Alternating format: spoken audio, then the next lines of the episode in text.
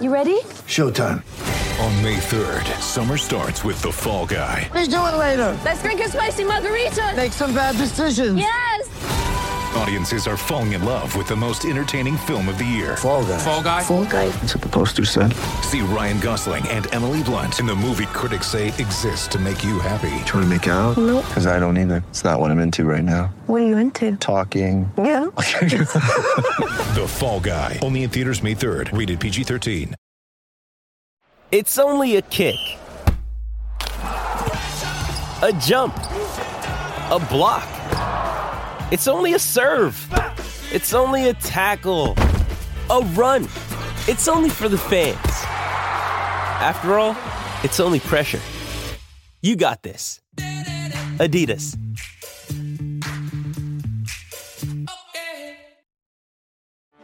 Get ready for the greatest roast of all time. The Roast of Tom Brady.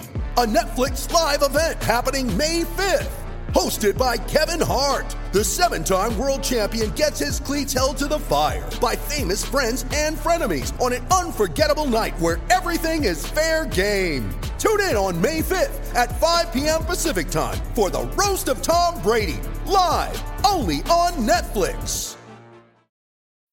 When you need mealtime inspiration, it's worth shopping Kroger, where you'll find over thirty thousand mouthwatering choices that excite your inner foodie. And no matter what tasty choice you make, you'll enjoy our everyday low prices, plus extra ways to save, like digital coupons worth over six hundred dollars each week. You can also save up to one dollar off per gallon at the pump with fuel points. More savings and more inspiring flavors make shopping Kroger worth it every time. Kroger, fresh for everyone. Fuel restrictions apply.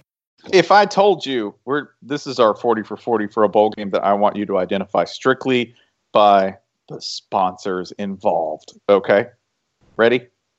One sponsor. It's going to give it away. AutoZone. Second sponsor, FedEx. Third sponsor, Pennzoil. Fourth sponsor, Bass Pro Shops. Oh, this is easy. The Zaxby's Bowl.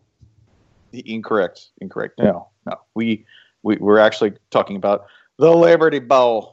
It's a great tragedy, by the way, that this game is not played inside the Bass Pro Shops pyramid, and we shouldn't rest as a society until we have that game. You're telling me? We're all nodding. This is a choir, and you're doing nothing but preaching the truth, okay?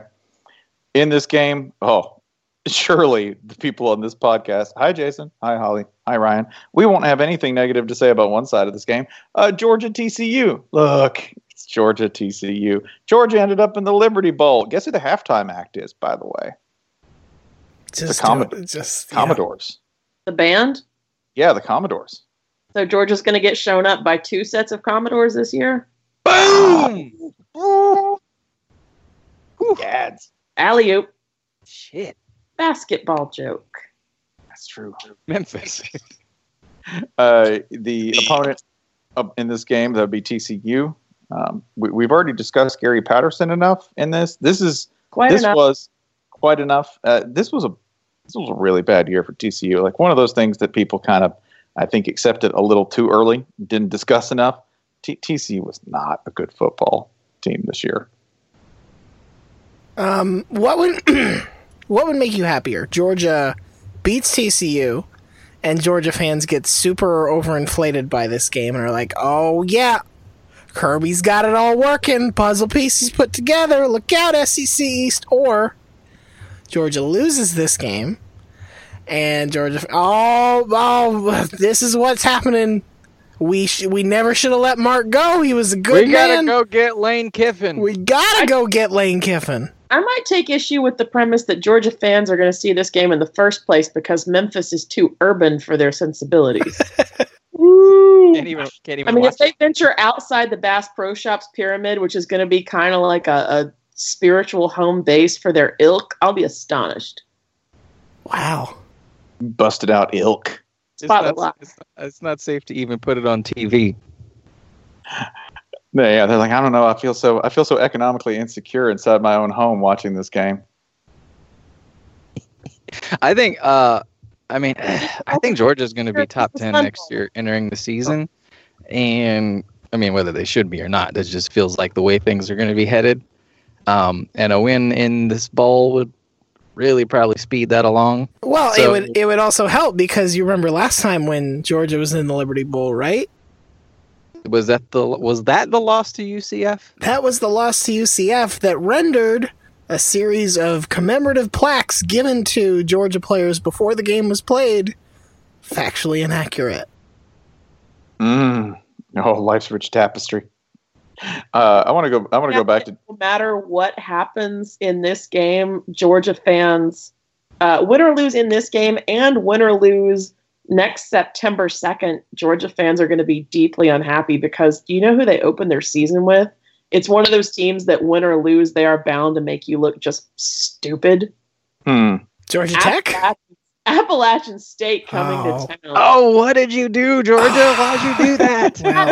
With that what the fuck is wrong with you? With that Tech, they are bookending the season with teams that even if you beat them are going to make you look so flat-footed and awful at everything you, you try to do. You dumbasses schedule North Dakota State, too?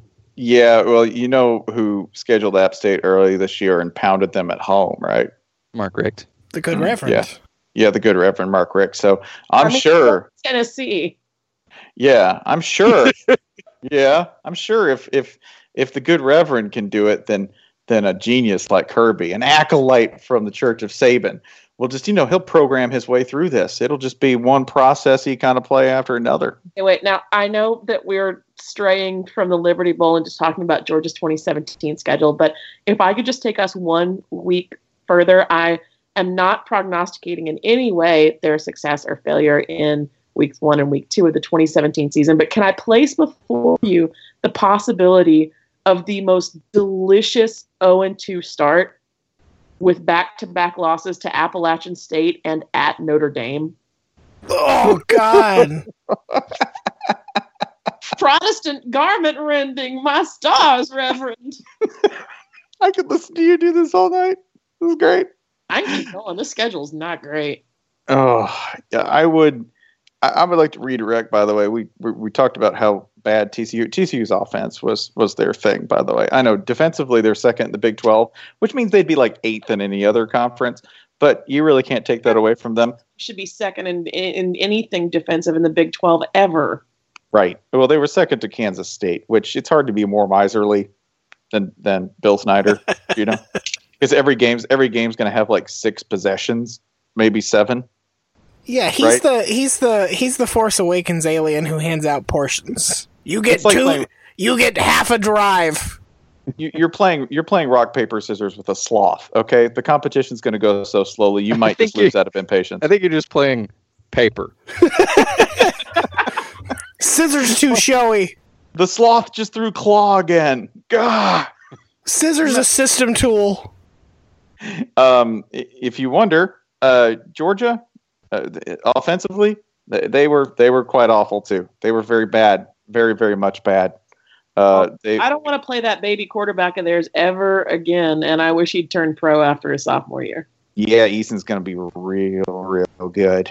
And because uh, you know what, he fits the bill for a successful Georgia quarterback. He's got a head that's like an eight and eight and. Eight, that eight, Prince Valiant hair curling out from under the helmet, just the way they like it. Mm-hmm. Yeah, there's going to be. He's probably going to like Matt Stafford. It's going to have some pictures on a boat taken that, that might slightly embarrass him, but also burnish his lore. And Georgia Yore, he has long hair, but you know, like you're talking about, it's the acceptably long hair, right? You're like, oh, he's just a bon vivant. He's not subversive. He's going to marry a cart girl. You know that. It's the kind of length where your youth, youth pastor tells you to cut it, but doesn't really mean it. Yeah, because yeah. it touches your collar, but doesn't go below it. Hey, yeah. Jesus had long hair too, man. Hey. No, he didn't. No, he didn't. Is Jesus no, no. also going to take a home loss to Mizzou into the bye week before the cocktail party? Yeah. I'm sorry. I'm just trying to manifest my wishes into the universe over here. Don't mind me. Listen, Jesus Jesus followed a big win on Palm Sunday with an L. It, it happens, all right? It's hard to string them together. Oh, this entire preview is just us talking about like how, what trash Georgia is. It's great. What do you expect? Uh, yeah, this was the, this was also, by the way, like Georgia, it, it, very very tidy with the ball, but they just didn't do a lot with it. Like good turnover margin. I. Just uh, this game's going to be like seventeen twelve. It feels like a seventeen twelve game that nobody wants to win. Georgia's fans were probably very fond of that year.